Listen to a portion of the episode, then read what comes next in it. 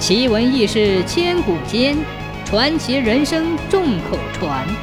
千古奇谈。扬州司马有个女儿，才十七岁。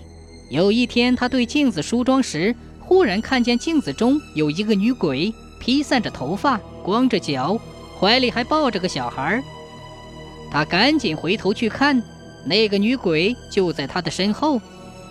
因为惊恐害怕，他一下子扑倒在地，昏死过去。过了很久的时间，才苏醒过来。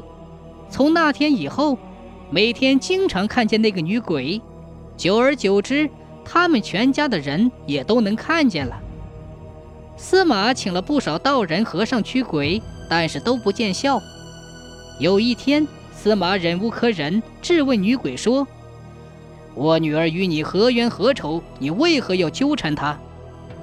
那个女鬼回答说：“我本是苏州一个普通乡民的女儿，因为颇有姿色，被李大员外看中了，就把我娶为他的小老婆。员外对我恩爱有加，一年后就生下来一个儿子。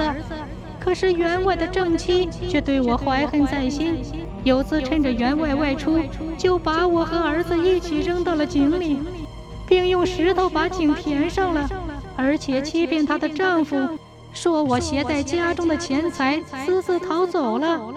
我将冤屈向阴司申诉，阴司大人已经同意我复仇了。司马问道：“既然如此，你应该去找那个员外正妻复仇，为什么要来纠缠我的女儿？”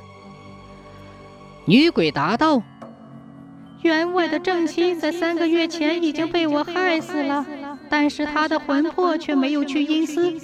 那时偏赶上你的女儿死了，你现在的女儿就是她托生的，所以我还要让她偿命。”司马听后就派人急忙赶到苏州验证此事。这时那个员外已经老了，还活着。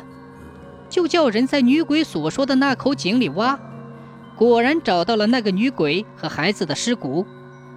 不久之后，那个女鬼跟在女儿身后越来越厉害了，使得她白天晚上惊恐害怕，最后被吓死了。